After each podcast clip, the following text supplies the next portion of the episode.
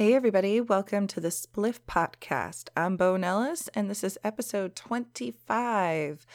Today, I have for you a fun time salad.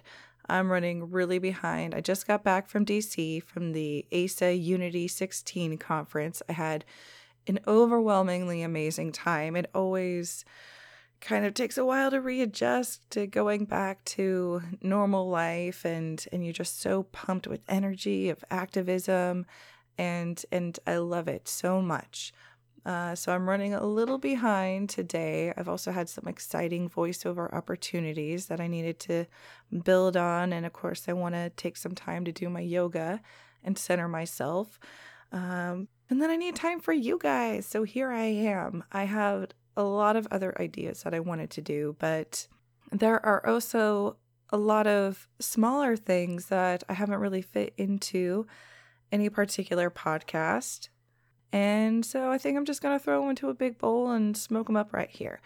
First, we're going to start out with some stoner moments. So, last time I posted uh, the how to sneak a toke, which I thought I would have banked a little bit longer, but that's cool. I was able to use it when I needed it. And uh, I, I picked up some tricks over my Unity conference. Something I didn't even think about is smoke detectors. And when uh, I was at Unity, some people needed to medicate and didn't have the option of the cartridges or the vape pens or a lot of the things that I know make it a lot easier for me to be able to sneak a toke in California. And uh, they were able to bring some flower with them, but in order to smoke it in the room, you're taking a really big risk. Uh, of course, you want to keep everything really well ventilated. Uh, if there's a group, which there was, you're not necessarily going to be running the shower. You have air fresheners, but they can only do so much. And if that's that pesky smoke detector might be an issue for you. My friends TJ, Michael, and Seth, three of the greatest guys ever, uh, showed me a new trick of putting a shower cap over the smoke detector and the carbon monoxide detector if there's one of those as, uh, as well. You know, potheads are the most resourceful and creative people in the world, and I know there's no way that I could cover everything uh, by any means, but just giving you guys some tips and some ideas so that you can come up with your own creativity and and problem solving attempts. Uh, I hope you find useful. Uh, I know that I found some things useful. I did fly. Uh, I'm in California, and the Unity 16 is in Washington, D.C. And I've definitely talked about flying with cannabis before. And this time I flew with more weed than I've ever flown with before, which still isn't a lot for some people, but I took about 20 grams of shake in my CVault. Uh, I had probably about a gram of concentrate, a few topicals, some of the Soothing Sue's body lotions, and then I had a whole mess of my own capsules and some capsules that I had made from the Soothing Sue's.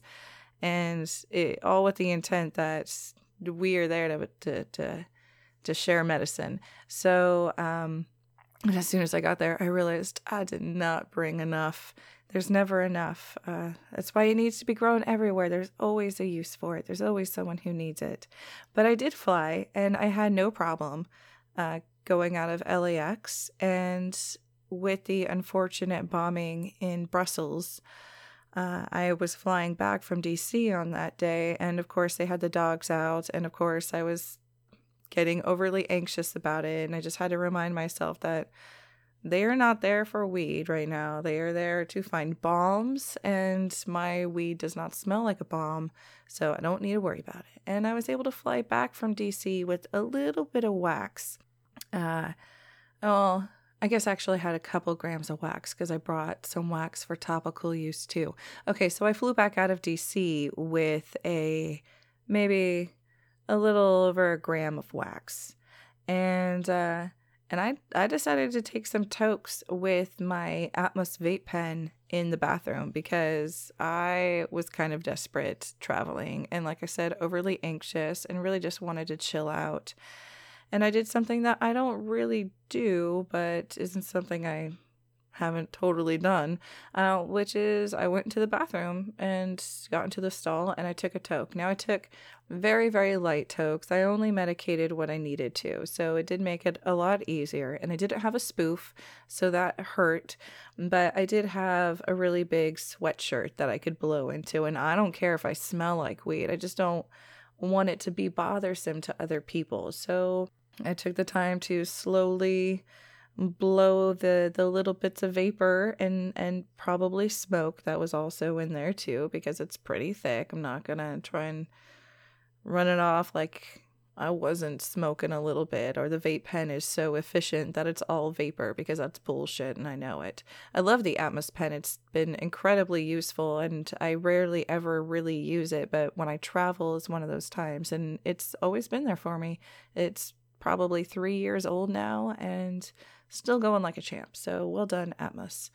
Um, but yeah, uh, I just took a couple tokes in the bathroom, and maybe one of the stalls smelled a little too much the first time that I did it. So the second time I did it, I made sure to do even less. And to be honest, it was perfect. It was just what I needed, and and that was nice. That was really nice. I am not too proud to to sneak a toke when I need to, honestly, to to be a little civilly disobedient in some places and try to be respectful of other people's needs at the same time. So that's my story. Uh let's see here. Oh yeah, one of the other things I wanted to talk about was the cannabis cup. Oh, they weren't able to get permitted in Colorado, and so they're going to be moving to California, where they should have been always, all right? Let's be honest here. California is where it's at. They're even doing it in Southern California, which I'm happy about because that's a lot closer to me. But truth be told, the Cannabis Cup should probably be in the Emerald Triangle up north, but I'm not going to bitch about it for now.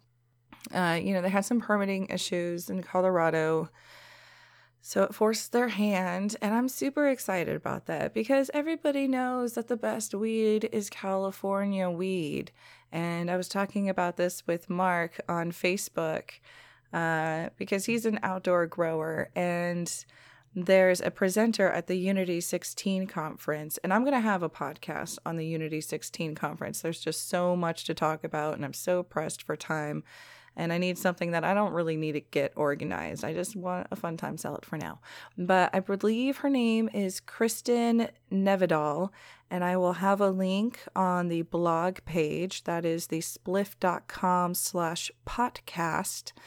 Uh, if you aren't familiar or would like to go looking for it. And she really just opened my mind and my heart to the outdoor grow. And one of the reasons why I know it works is because everybody knows California has the best weed. And what makes California weed? California sunshine, California weather. There's no place else quite like this. And truth be told, anybody can grow weed indoors, anywhere, right? When you completely control your environment, or so you like to think, uh, you know, then then anybody can do that anywhere. Um, but getting a really great, unique strain that that just has those character, those almost undefinable characteristics that that lets you know what you just toked off of is is canister, right? It's canister grade weed. That's outdoor shit. That's the sunshine. You cannot replicate sunshine. And that's why California weed will always be the best weed. Another thing that I wanted to talk about uh, that I've been explaining a lot here and there, so I thought I'd just throw it out here, and I might have mentioned it in some other podcast. Um, but a lot more people are familiar with dab or wax or shatter or honeycomb or a lot of the cannabis extractions that are made purely for high temperature vaporizing. And there's been a new phenomenon in that particular niche market, which is called live resin. Now, live resin is incredible for one, but it can be a little confusing for people. Uh, one, it's incredibly expensive, and trying to understand the difference of why one is so expensive and the other maybe not so much, or is this like different solvents that we're using, uh, things like that. Uh, there's a lot of questions. So I'm going to try and lay it down as easily as possible for how stoned and a little frazzled and jet lagged that I am. No big deal. Okay, so what I'm dealing with right now is purely butane type extractions, BHOs, hexanes, pentanes, those are things that you would use to make live resin and a lot of the shatters that are going to be out there. The activated extractions, like the clear concentrate type deals that are made with CO2 extractions, a lot of the things that are in the cartridge pens, uh, those are totally different. So you're not going to get those in live resin, at least not yet. Uh, what we're dealing with here, uh, it would be the difference between fresh flowers and cured flowers when we're talking about live resin and wax or shatter, however you want to think about that. So, with the live resin, you are going from harvest to frozen very, very quickly. And what that does is it retains the terpenes much more efficiently. Now, traditionally, you would harvest the plant, you would hang it to dry, and then you would cure it. Uh, and it would eventually kind of lose some of that aroma and then regain some of that aroma and kind of stabilize a little bit. Uh, and when you take that cured flower and then blast it with your BHO, that is, extract the cannabinoids through the plant material into a concentrated wax or shatter like substance, you aren't getting the kind of terpenes that you have on the fresh flower. There is a significant reduction in those terpenes. They're volatile, they change, um, they uh, maybe float off into space and have adventures of their own. Now, when you freeze the the fresh flower at harvest, you actually kind of stabilize some of those terpenes for a little while. And that allows you to extract a much higher percentage of them when you take that fresh or when you take that frozen fresh flower, I should say, and then blast that. And so you actually get a wax or shatter or crumble, or my favorites are sugar like substances that have incredible aromas and act like a shatter when you dab it or put it into a pen. Um, but because they have these higher terpene counts, you get a much more unique experience to the strain itself. It is a much more direct strain experience. And that isn't always necessarily what we are accustomed to in the cured flower. So you can really get a strain that you're very familiar with and have completely new experiences with it because they have this higher terpene count. And it could absolutely affect the cannabinoid potency, but I think that terpenes, the smell of it, the taste of it, is really much more important and then actually affects your overall experience much more than than just having super high cannabinoid content you know respectively for you know, as a generalization let's say so, one experience that I've had is this Deadhead OG that I got out of a local dispensary. The shatter that was made from cured product is very indica like, is very heavy, uh, or at least that's what the guy that was explaining to me mentioned. And then I ended up going for the live resin extraction instead. And I didn't actually ask him about it, but when I had talked about Deadhead OG as a shatter, he he told me that it was a good nighttime option for sleep. Uh, so I was like, okay, well maybe the Deadhead OG would be like that too. But I didn't actually ask him. I want to clarify that. So I got that and some cotton candy kush dab because I knew that was a good bedtime one, but maybe not as potent as I really wanted it to be. So the first night that I have them, uh, I'm mixing the Deadhead OG and the Cotton Candy Kush, and I'm definitely getting tired, but I'm just really cerebral too. And I try to go to bed, and my mind is just racing, and I cannot, for the life of me, go to sleep for a couple of hours. And this Deadhead OG is a very cerebral hybrid experience. And, and that can be very true of some of the Deadhead OG and flowers as well. It really depends on the grow and things like that. But if this was made from the same people, I'm assuming it's made from part of the same grow, just in different methods. And to have that wide of a gap in experience from the same strain just shows how terpenes and especially those those teeny tiny terpenoid groups, those things that we may not even be aware of yet, we're probably certainly not testing for. Uh, those can really impact the way that you come out feeling on the other side.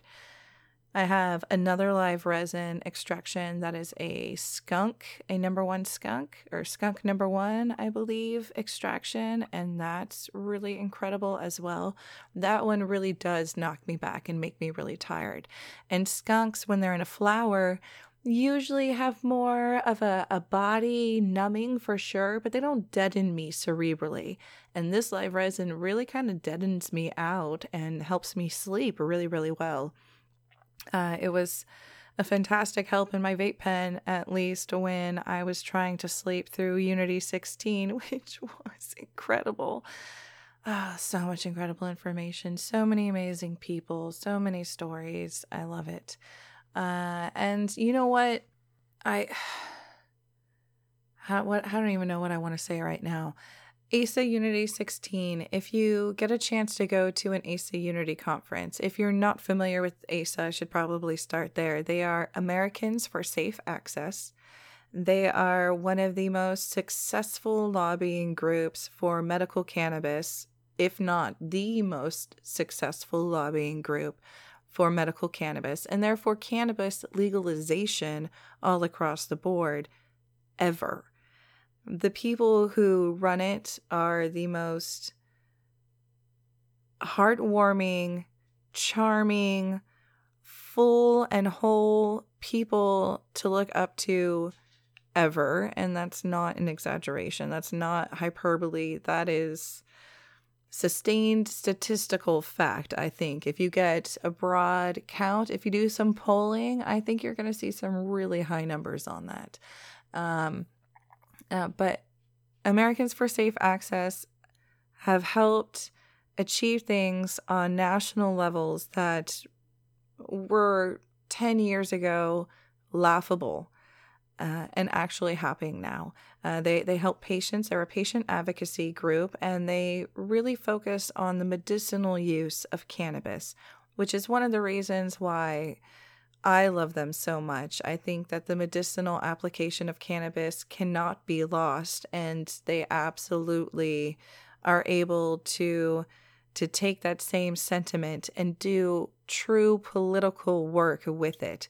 This year, we prepared a document, and I say we because I'm a member, but really it was like all of them. And then I put in some input for like an hour and a half, and then they took that shit and made magic. Um, but they created a paper for the WHO that will basically take care of all of the research and work that the WHO would have needed to do in order to recommend the medicinal uses of cannabis and a restructuring of the way that we currently look at the plant internationally so that the WHO could then get on the UN in order to do something about this. And we would also have an international organization that Congress could look towards in order to then feel much more secure about making the moves they're going to need to make in order to reschedule cannabis. They also have introduced, with the help of some representatives and senators, uh, let's see here, Lindsey Graham just signed on to it. It's officially bipartisan. Uh, it is the Carers Act, as in a caregiver, the carer, C A R E R Act, and it has a much longer title to it that is uh, an anagram, uh, I think is the correct word. Um, so, what that would do is reschedule cannabis, open up a lot of opportunity for research. Uh, it would help direct uh, against the CBD only while also encouraging the use of CBD. I believe it's currently in committee in the House, and don't quote me on that, even though I know I'm putting that out there into the universe right now for forever and ever. Um, but absolutely look into it. Of course, there will be uh, some links on the website, all kinds of links, links to ASA, links to help you find your representatives so that you can call or email and let them know that you want them to add their support to this uh, to this measure. Uh, luckily, while I was there, part of the Unity Conference is about citizen lobbying efforts, and so as a scholarship attendee, one of my duties is to go to my representatives and try and champion ASA's cause as a citizen lobbyist. And it's so incredible to be able to do that. It really, really is to to actually take part in government. And I don't really get a whole lot of opportunities to go to Washington, DC. This is pretty much it. I did it in 2014 through ASA, and I've been fortunate enough to do it in 2016 through ASA, and I hope I get to do it in 2017 as well. My personal representative is Julia Brownley. We met with some of her staff, and uh, I believe it's Sharon Wagner, and I hope I said that last name correctly.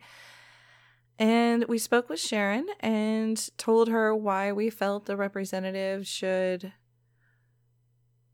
support and sign on to the Carers Act, and that was that was always a little tense and passionate and you really want to get your point across and you have so little time to do it. These people are so busy and so influential.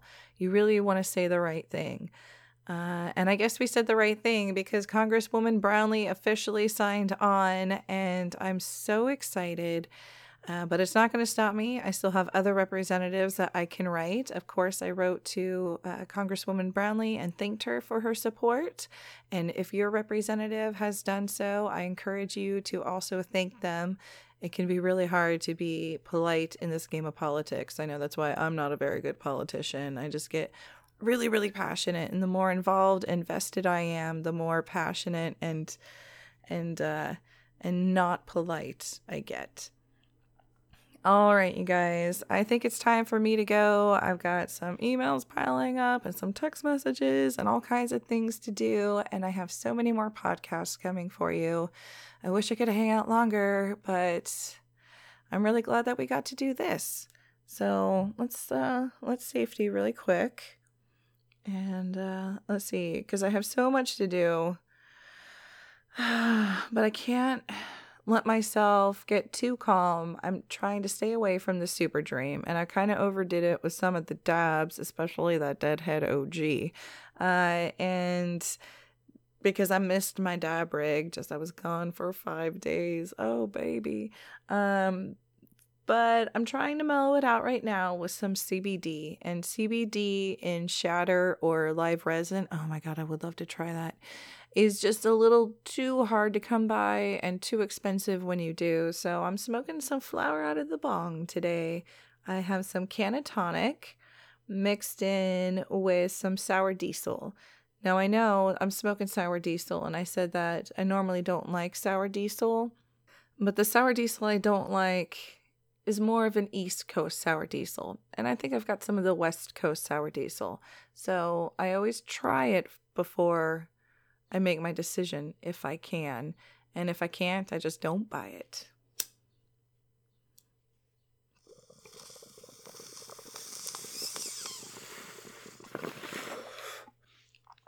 But the CBD really helps even it out too.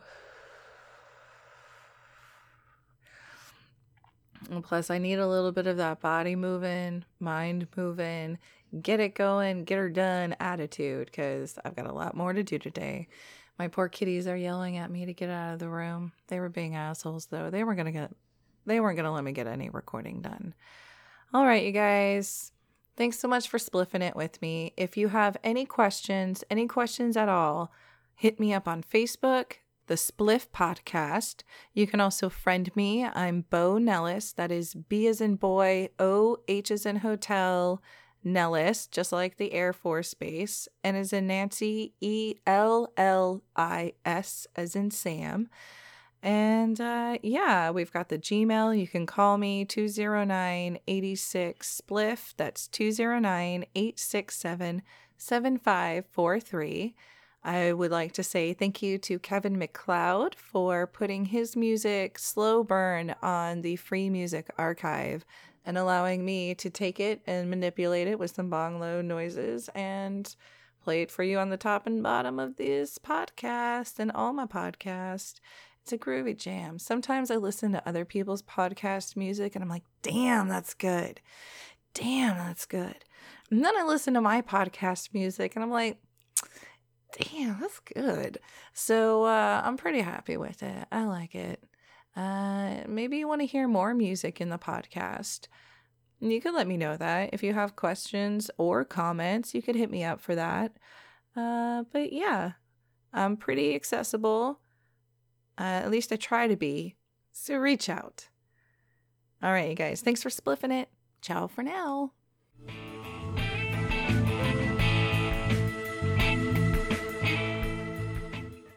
Oh gosh, hey, I almost forgot. One of the bells of the Unity Ball, as it were, was THCA, which of course I am also excited about because I've been really getting into it too there was a lot more presentation on it. And one of the presenters uh, mentioned that in 19th century literature, in the pharmacopoeia, ground cannabis leaf was mentioned as a cure for hemorrhoids. And you know that I was using the Soothing Sues as a suppository, so I could let you know whether or not there was any psychoactivity from it or any relief. And I have to say that as a young mother, uh, I had some issues with this, and I had noticed for the week or so between Unity 16 and me using the uh, Soothing Sue suppository that I had been blissfully hemorrhoid free. And I thought I would just share that with you because when the researcher said it, I looked at my table mates and I totally gave him the thumbs up and I was like, it totally works. Because it totally works. All right. So if hemorrhoids are an issue for you, THCA suppository. It could also be really, really beneficial for those who maybe have digestive problems or uh, certain other inflammation in that area. And potentially, if there might be cancer in that area. Knowing that THCA can be really good for healing is amazing. Now, that being said, another really interesting point about THCA that I want to mention that was told, and I can't remember the doctor's name right now. I think it was Dr. Sulak, who I'm going to talk about more later on. Um, I, I will definitely have a link for it though. Uh, he mentioned that there is a threshold to the benefits of THCA and that a lower dose really seems to be more beneficial. And when you exceed that dose, you you exceed the therapeutic value and you can actually return to a normal state. And I have to say that a lower dose of THCA for me has been really good. I've tried taking more of the pills that I make, um, more than a half a teaspoon, up to a teaspoon. And I have to say that I don't find much relief when I use it as an edible at 15 mgs of THCA. I find much more relief when I keep it in that half a tablespoon, probably seven mgs of THCA range. So, not over medicating is definitely a trick, and specifically for THCA. I definitely wanted to share that with you now. Thanks for having a fun time salad with me, guys. And if you can, donate to Americans for Safe Access or donate to me so that I can fundraise for my scholarship next year. But I'll talk more about that at another time. Bye.